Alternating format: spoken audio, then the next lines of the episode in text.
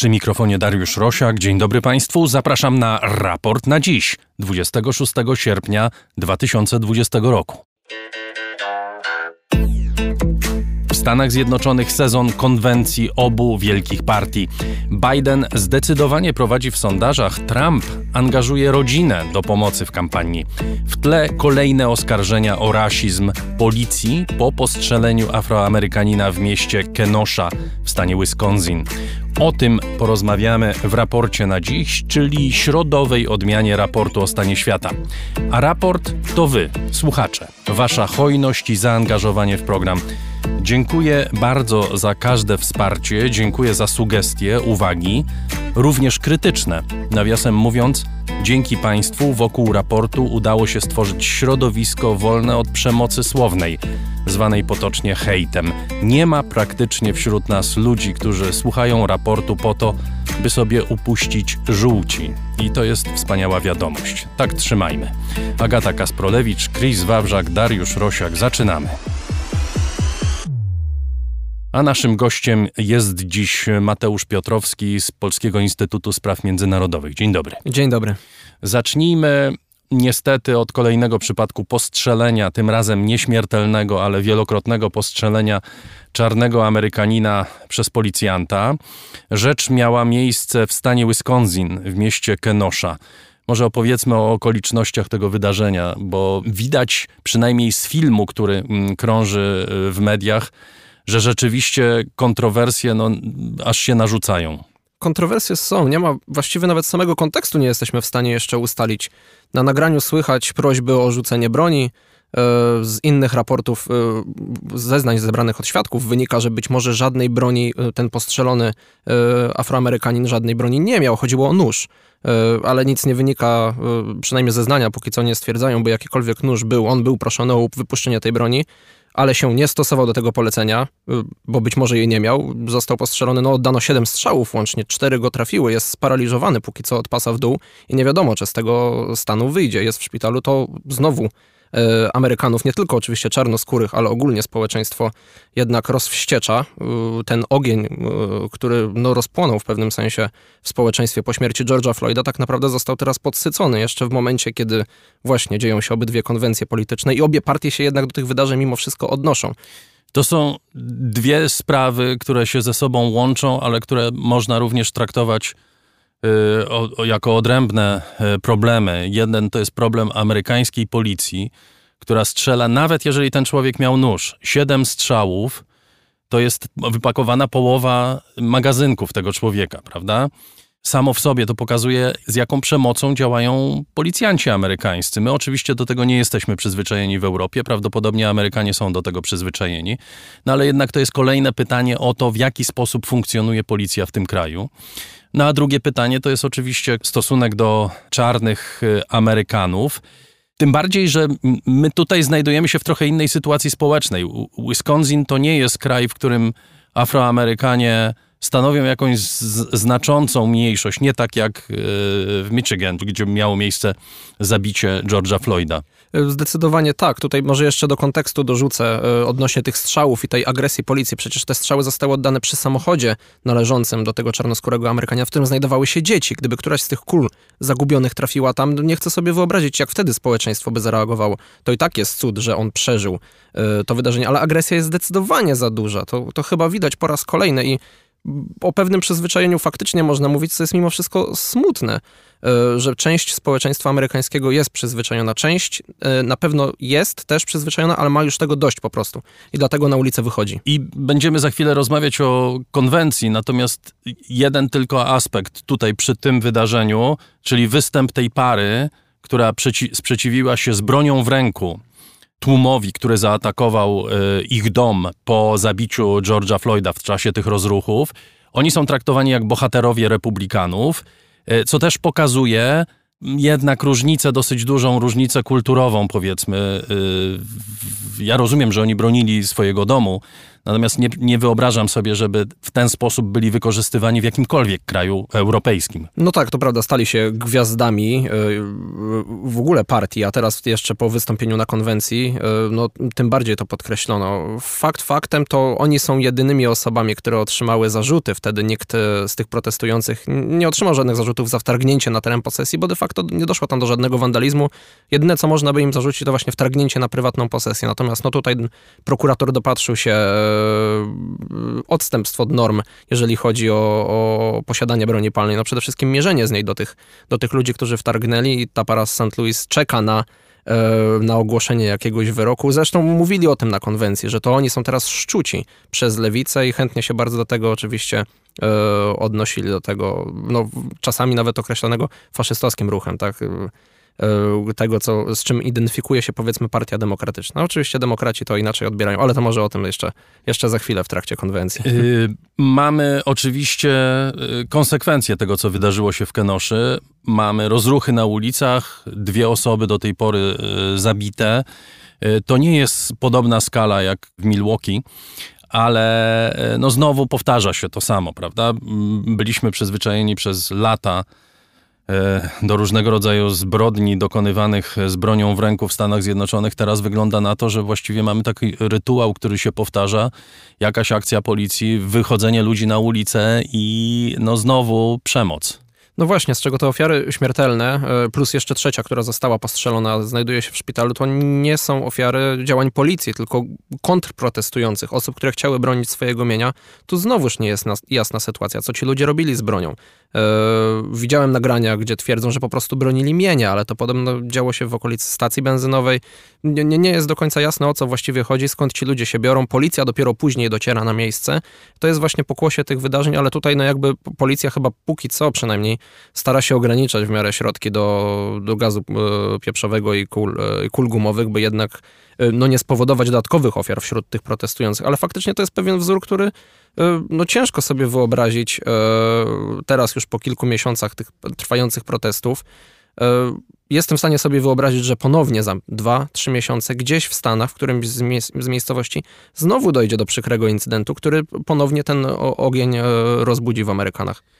I podkreślmy, bo być może to jest za mało podkreślane, że ta przemoc policji y, trafia y, w różnych obywateli Stanów Zjednoczonych. Tak, to prawda. Najwięcej osób zabijanych przez policjantów to są biali, e, prawda? Co nie jest niczym zaskakującym, bo najwięcej białych żyje w Stanach Zjednoczonych. No tym niemniej warto pamiętać o tych statystykach. Zwłaszcza, że e, zbliża się 57. rocznica przemowy Martina Luthera Kinga, słynne przemówienie, które w historii znane jest jako mowa I, I have a dream w którym on sformułował takie marzenie o idealnej Ameryce, e, w której kolor się nie liczy, w której wszyscy traktowani są e, z godnością. Przypomnijmy, czym było to przemówienie i ustawmy to w tym kontekście tego, co się dzieje, bo, bo to jest rok niezmiernie ważny dla stosunków rasowych chyba w Stanach Zjednoczonych. No zdecydowanie tak i oczywiście Stany Zjednoczone nie znajdują się póki co w, momencie, e, w miejscu, w którym King by sobie tego życzył. E, nie chcę tutaj spekulować, czego sobie King życzył, ale wątpię, żeby to było akurat to. E, co prawda Stany Zjednoczone posunęły się oczywiście od 63 roku. No nie znajdują roku. się również w 63 roku, To zdecydowanie tak. To znaczy to jest 57 lat jednak różnego rodzaju programów ułatwiających życie czarnoskórym Amerykanom, wsparcia bardzo silnego państwa które niestety, i to są pytania, które być może wykraczają poza naszą rozmowę, warto będzie do tego wracać, które niewiele zmieniają, no ale trudno y, zaprzeczyć, że działania były podejmowane.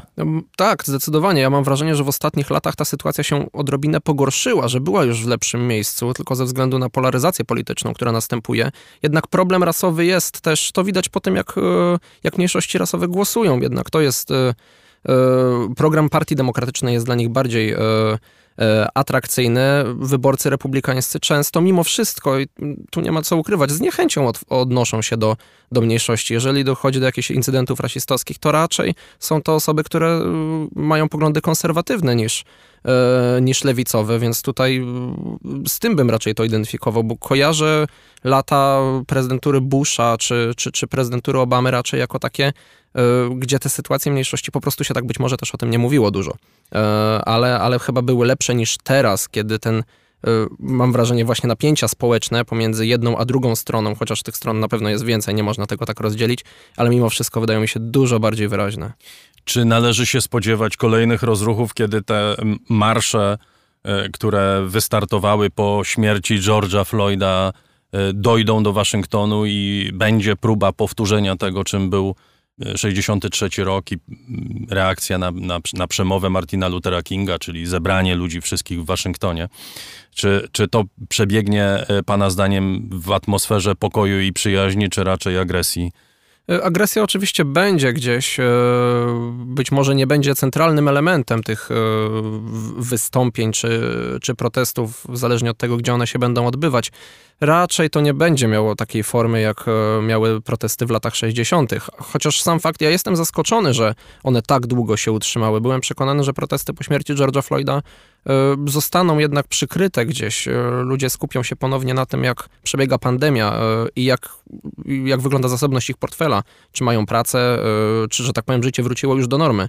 A tymczasem te protesty trwają, w związku z czym stawiam teraz tezę, że one mogą trwać dalej, ale dużo du dużo zależy od wyniku wyborów prezydenckich i kongresowych w listopadzie. Od tego, kto wygra, yy, będzie zależało to, jaka jest szansa na ewentualne przeprowadzenie jakichś reform czy zmian, bądź, bądź ich całkowite ucięcie. No dobrze, to porozmawiajmy o konwencjach obu partii. Jesteśmy po konwencji demokratów i w trakcie konwencji republikanów. Zwiększa się przewaga Joe Bidena sondażowa, czy może powiedzmy utrzymuje się stabilna, wysoka przewaga Joe Bidena za to zwiększa się siła kontrataków Donalda Trumpa. Ja proponuję, żebyśmy rozpoczęli od tego, co dzieje się teraz, czyli konwencji republikanów. Kilka mocnych, bardzo kontrowersyjnych znowu występów e, w trakcie tej konwencji, na przykład no zupełnie, no powiedziałbym, nieortodoksyjne wystąpienie sekretarza stanu e, z Jerozolimy albo Melanie Trump z trawnika przed Białym Domem. Do tej pory takich występów w trakcie konwencji partyjnych nie było. Bardzo mocne przemówienie y, Donalda Juniora, prawda? Y, jak pan odbiera to, co się dzieje przez te pierwsze dwa dni y, na konwencji mm, republikańskiej? No, republikańska konwencja w 2016 roku już była pewnym ewenementem, a teraz jest, e, jest jeszcze bardziej specyficzna i nie chodzi mi tu tylko o samą formę e, mocno wirtualną, podobnie jak w przypadku demokratów, ale właśnie o ten język, o te ataki, e, gdzie atakowany jest Biden, atakowane są media, które, bo, bo z tym się często można było w trakcie tych dwóch dni spotkać, które właściwie nakręcają społeczeństwo przeciwko Trumpowi. Przynajmniej taka teza jest budowana. E, jednocześnie podkreśla się, że Trump był bardzo gotowy e, na, na przyjście pandemii i gdyby nie działania prezydenta i jego administracji, to tych zgonów byłoby dużo, dużo więcej. A przypomnijmy, póki co w Stanach zmarło 170 tysięcy osób z powodu COVID-19. To jest specyficzna konwencja.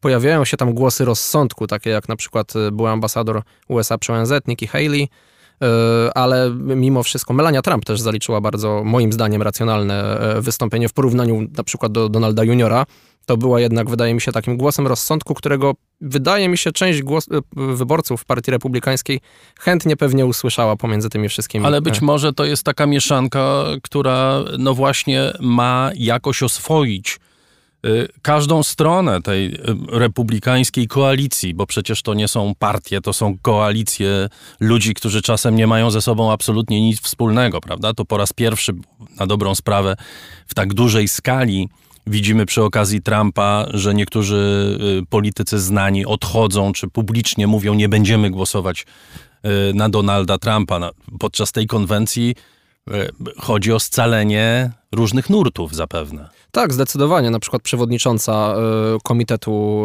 Wyborczego Partii Republikańskiej, która no, wcześniej jeszcze w lipcu mówiła otwarcie, że ona w listopadzie nie zagłosuje na Donalda Trumpa, mimo że przecież jest dobrze związaną republikanką, nie bez powodu też zajmuje taką pozycję oczywiście, ale mimo wszystko wczoraj w trakcie konwencji bardzo ciepło wypowiadała się o prezydencie jako szansie na no, dalsze dobre prosperowanie Ameryki. Oczywiście ona została zachwiana, ale to jest fakt, ale kolejne cztery lata Donalda Trumpa prezydentury to jest jednak na pewno lepsza perspektywa e, niż e, prezydentura Joe Bidena. Nie wiem do końca, jak takie słowa odnieść do tego wywiadu właśnie sprzed miesiąca, gdzie na, e, twierdziła, że na Trumpa nie zagłosuje. Nie twierdziła też, że zagłosuje na Bidena, ale no mimo wszystko trochę to wydaje mi się niespójne. Ale mamy mm, nazwiska, znane nazwiska wśród republikanów i to w w żaden sposób specjalnie umiarkowanych, takich jak e, George Bush czy Colin Powell, prawda, którzy jasno mówią, na niego nie głosujemy. No tak, Colin Powell e, zresztą dostał e, pewien czas antenowy w trakcie konwencji demokratów, czy John Kasich na przykład, który w 2016 kontrkandydował w prawyborach republikańskich, także wypowiadał się na konwencji demokratów. Oni otwarcie mówią, że no, trzeba zagłosować na Bidena, bo on nie skręci za bardzo w lewo. Dla takich umiarkowanych republikanów być może jest to lepszy wybór niż Donald Trump. To na pewno Trumpowi nie służy, e, jeżeli chodzi o zjednanie sobie wyborców Partii Republikańskiej, no bo umówmy się jednak, demokratów raczej do siebie nie przekona. Przed chwilą powiedziałem, że tacy jak George Bush czy Colin Powell to swojego czasu nie byli traktowani jak umiarkowani, prawda? To byli jastrzębie, prawda? tak, dziś, absolutnie Dziś tak. oni stają po lewej stronie tego spektrum republikańskiego. To trochę Wróć... pokazuje, jeżeli mogę wtrącić, jak Trump e, jednak jest specyficzną postacią w polityce i jak jest postrzegany. Jest jednak pewne zjawisko trumpizmu i osób, które są ultrakonserwatywne i chcą zerwać całkowicie z przeszłością partii republikańskiej, e, właśnie z takimi postaciami jak Powell i, i, i Busha chcą pójść jeszcze, jeszcze dalej, co często budzi no, kontrowersje. I być może y, wspomniał Pan o tym przemówieniu Donalda Trumpa Jr., e, bardzo mocnym, bardzo zdecydowanym i bardzo mocno wspierającym Donalda Trumpa i zapowiadającym jeszcze więcej tego samego, prawda? Być może to jest przewaga Trumpa, to znaczy ludzie wiedzą, co od niego mogą dostać, dostają to od niego i y, mogą liczyć, przynajmniej być pewnymi, że jeżeli Trump wygra, to ten rodzaj polityki, który był uprawiany w Białym Domu od 2016 roku, y, będzie kontynuowany. Jest w tym trochę racji. Zresztą już w trakcie tych dwóch dni udało się przedstawić pewien zarys, y, niemały zresztą, 43 punkty y, do realizacji na kolejne 4 lata Donalda Trumpa. E, można się spierać oczywiście, jak Trumpowi poszła realizacja e, punktów w tej kadencji. To nie jest tak naprawdę istotne, bo to nie, nie to właśnie interesuje tych twardych wyborców, tylko ta bardziej hasłowość. To, czy mur został wybudowany, to nie jest istotne. Istotne jest, czy jest budowany, czy ta polityka migracyjna jest zaostrzana. E, natomiast w przypadku demokratów tutaj bardziej chodziło o ataki Trumpa. Mniej się dowiedzieliśmy o Bidenie i jego programie, niż e, z konwencji Trumpa póki co, a przecież mówimy jeszcze o dwóch dniach, które się wydarzą. To jeszcze tylko jedna sugestia czy obserwacja. Na korzyść Trumpa niewątpliwie będzie świadczył sukces gospodarczy Stanów Zjednoczonych, przerwany oczywiście COVID-em. E, I możemy spekulować, jakby zachowali się inni prezydenci, kto inny w tej sytuacji. No ale to jest dobra strona spekulacji. No, Trump się znalazł w tej sytuacji jakoś musiał sobie w niej radzić, radzi sobie średnio, jak widzimy, i to jest chyba opinią wielu Amerykanów. No tym niemniej to nie zmienia faktu, że przez te ostatnie lata to był wielki sukces gospodarczy pod jego kierunkiem Stanów Zjednoczonych. Tak, zdecydowanie tak. Oczywiście zachwiany dramatycznym spadkiem w drugim kwartale, e, no, spowodowanym lockdownem, zamknięciem biznesu praktycznie na półtorej miesiąca, ale mimo wszystko ten trend się powoli odbudowuje, bo już z miesiąca na miesiąc statystyki pokazują, że ta gospodarka się odbudowuje lepiej niż prognozy przewidują. Dużo jeszcze czasu oczywiście minie, by Stany Zjednoczone mogły powrócić do tego poziomu sprzed pandemii, ale to pokazuje, że jakieś te działania y, są podejmowane chyba w sposób, przynajmniej gospodarczo oczywiście, y, w sposób raczej prawidłowy. Skoro ludzie odzyskują pracę, miejsca pracy są odtwarzane, y, to bezrobocie maleje, to, to chyba przemawia, wydaje mi się, na korzyść Trumpa. Y, i w pewnym sposób wyważa to podejście same ze strony medycznej do pandemii. No dobrze, Joe Biden, jak on wypadł w trakcie swojej konwencji? Może podstawowe pytanie wizerunkowe, bo to przecież po to są te konwencje. Czy udało mu się odeprzeć największe zarzuty, czy, czy odnieść się do swojej największej słabości, czyli wieku? No właśnie, to ciężko, ciężko cokolwiek na ten temat powiedzieć, jeżeli chodzi o ten wiek. Pokazał się bardzo statycznie, bardzo powiedzmy prezydencko, e, bo wielu komentatorów określało to jako jego wystąpienie przypominające orędzie prezydenta z, z gabinetu owalnego, choć Biden w, trakcie, w jego trakcie stał. Na pewno było to duża różnica w porównaniu do wystąpienia Kamali Harris, która dość energicznie poruszała się po scenie, choć tak naprawdę nie miała za bardzo do kogo, bo przecież fizycznie na konwencji jednak e, obecnych jest tam garstka ludzi, nazwijmy to. To może być, podejrzewam, 300-400 osób, ale w porównaniu z planowanymi przed pandemią 50 tysiącami, no to w mojej opinii jest to garstka. E, jednak odnosiła się w większości do ludzi, którzy konwencję oglądali online czy, czy, czy w mediach. E, no to to jest pewne zestawienie, pewna różnica. E, ale tutaj wydaje mi się, no Biden bardzo krótko występował jednak, jak na orędzie e, akceptujące nominacje to było 27 minut, to zazwyczaj te wystąpienia oscylują w około godziny. Donald Trump pobił w 2016 rekord, godzina 15, o ile dobrze pamiętam. Ale to też było specyficzne orędzie, jak już wcześniej wspomniałem, cała konwencja była specyficzna. Wiek oczywiście jest problemem, on sam raczej do tego nie nawiązuje.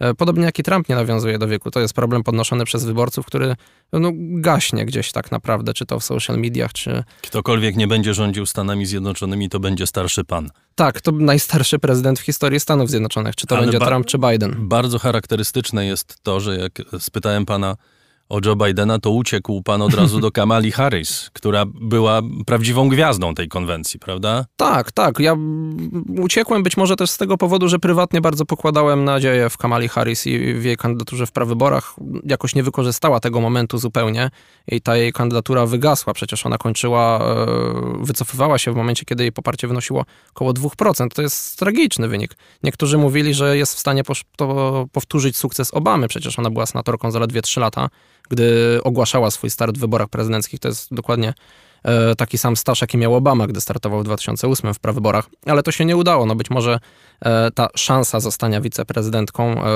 odmieni w pewien sposób jej karierę polityczną. Być może jeszcze kiedyś będzie miała ponownie szansę na prawybory. Bidenowi się udało za trzecim razem.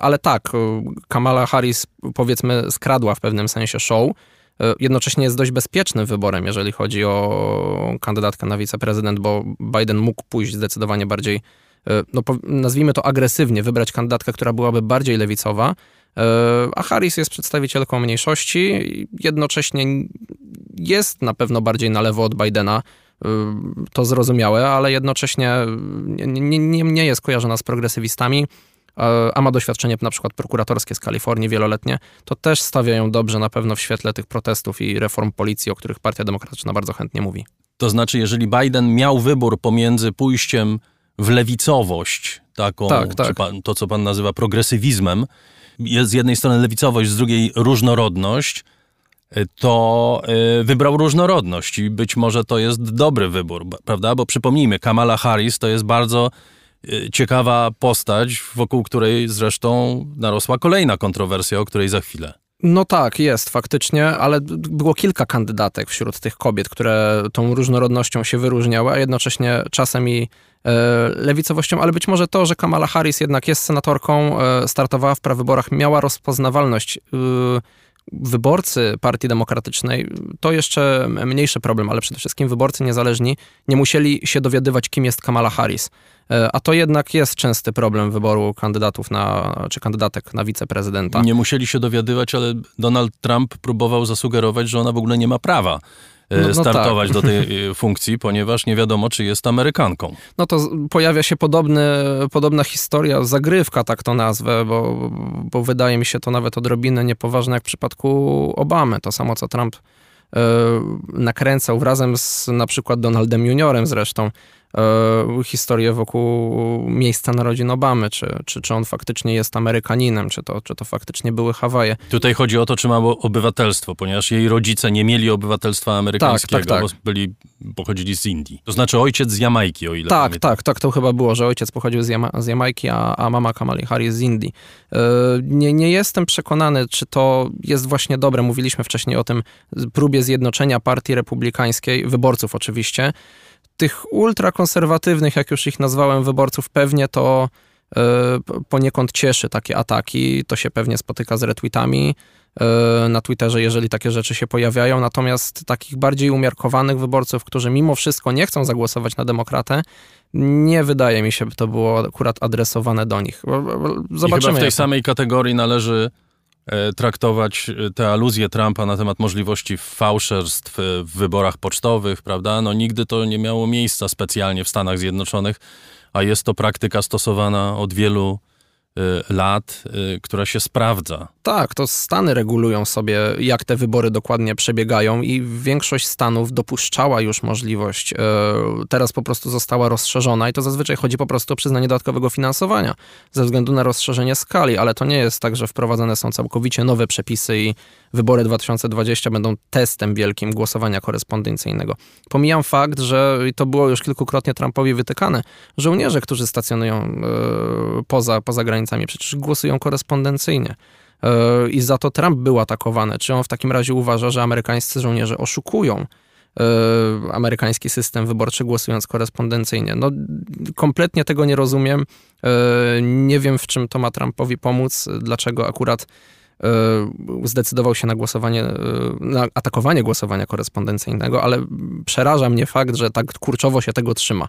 Zaryzykuje pan odpowiedź na pytanie, jaka będzie strategia obu kandydatów na te y, ostatnie tygodnie.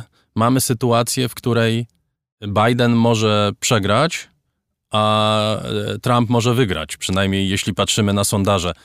Y, być może pierwsze pytanie powinno brzmieć, na ile tym sondażom należy wierzyć, bo to jest też nie do końca jasne. Poza tym mamy bardzo specyficzny jednak system amerykański. Sondaże, które mówią o tym, że 60% Amerykanów chce głosować na Bidena, nie oznaczają, że Biden wygra y, wybory, bo zależy to oczywiście od tego, ilu obywateli amerykańskich będzie głosowało na niego w poszczególnych stanach. No tak, i ile głosów elektorskich w konsekwencji dostanie. Faktycznie te ogólnokrajowe sondaże można poniekąd wyrzucić sobie do śmieci, ale jeżeli już spojrzymy na sondaże wewnątrz danych stanów, no to ta przewaga się utrzymuje w takich stanach jak Floryda No właśnie, to chyba jest różne od tego, co było w 2016 roku. Tak, tak, zdecydowanie. Zresztą sama ta przewaga ogólnokrajowa też jest dramatycznie różna. To nie jest 2-3%, które zdarzały się otrzymywać Hillary Clinton. Mówimy o dwucyfrowych wynikach, powyżej mhm. 10, czasem 15%. To też o czymś oczywiście świadczy. Może przesadziłem z tym wyrzucaniem do śmieci. E, bo być może właśnie taka różnica zachęci e, niektórych do zajrzenia do wyników stanowych, a te są już dużo bardziej istotne istotne. E, faktycznie potwierdza się, że Biden ma duże szanse na wygraną w Stanach, które Trump zgarnął w 2016 i to nie szanse typu 1-2%, ale właśnie 7-8. Taką różnicę będzie ciężko zniwelować. Oczywiście dalej możemy założyć, że e, sondaże są niedoszacowane, że ludzie nie chcą się przyznawać, że głosują na Trumpa, bo być może tak jest, e, ale byłbym dużo bardziej ostrożny z tym, że Trump może wygrać. Bidenowi na pewno będzie łatwiej dotrwać, moim zdaniem, do listopada. No właśnie, ale on będzie trwał? Teraz to, co będzie mu chodziło o to, żeby nie popełnić błędu, który spowoduje, że odpłyną od niego wyborcy? Właściwie tak, bo przez pandemię przecież tak naprawdę przetrwał. E, ogłaszał pewne plany e, dotyczące odpowiedzi na, na koronawirusa, to przecież jeszcze w pierwszym miesiącu, ale większość działań e, jednak ta kampania została poniekąd przez pana. Wypuszczonych zostało parę chwytliwych klipów. E, Bidena przecież nie widzieliśmy przez parę miesięcy publicznie parę spotkań wirtualnych. Mimo wszystko nazwałbym to w porównaniu do dynamiki poprzednich wyborów prezydenckich e, no, przeczekaniem tak naprawdę chodzi o to, co zrobi Trump. A Trump musi być agresywny, no bo jak nie będzie, no to, to właśnie musi przewaga Bidena się będzie utrzymywać. Zdecydowanie, ale jednocześnie jest u steru, więc łatwo jest mu popełnić błędy, za które będzie można go krytykować. E, I tutaj jednak chyba się powstrzymam od snucia scenariuszy, co może zrobić. Tak będzie lepiej. Ja kiedyś powiedziałem, że zjem żabę, jak nastąpi Brexit. Więc tak. Czy smaczna była żaba? No do tej pory jej nie zjadłem. Na szczęście już nie jestem w trójce, a to było w trójce. Okay. rozumiem. No ale nie, faktycznie chyba wolę się powstrzymać. Obawiam się, że najgorszym czarnym scenariuszem byłaby faktycznie decyzja e, polityczna, która miałaby zgromadzić elektorat, i tu już mówię o ogółu, o ogółu obywateli amerykańskich wokół władzy, wokół prezydenta, to tak zwane e, zjawisko rally around the flag nie chcę stawiać pomysłu, czego miałoby to dotyczyć, ale wierzę, że prezydent amerykański ma wiele możliwości, e, by takie zjawisko przed listopadem jeszcze wywołać. Bardzo dziękuję. Mateusz Piotrowski z Polskiego Instytutu Spraw Międzynarodowych był naszym gościem. Dziękuję uprzejmie. Raport na dziś, środowa odmiana raportu o stanie świata. Tyle w dzisiejszym programie. Agata Kasprolewicz, Chris Wawrzak i Dariusz Rosiak. Dziękujemy Państwu bardzo. Dziękujemy również za wsparcie, którego non-stop udzielacie temu programowi i nam.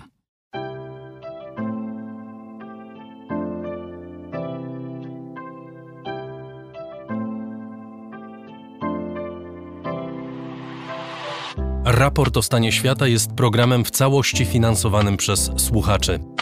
Z serca dziękuję wszystkim Państwu, zwłaszcza teraz, w tak trudnym momencie. Wasza hojność jest dla mnie ogromnym zobowiązaniem.